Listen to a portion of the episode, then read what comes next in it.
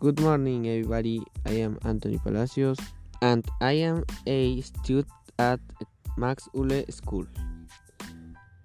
Today, I am happy because I am going to introduce an, amazing person, Jose Kisokala. He is Jose Kisokala. He lives in Arequipa, and he is amazing. He is the founder of the Barcelona Stud Bank.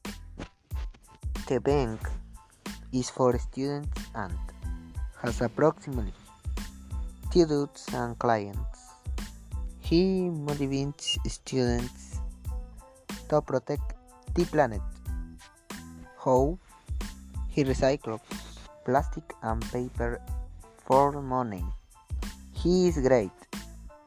Thank you.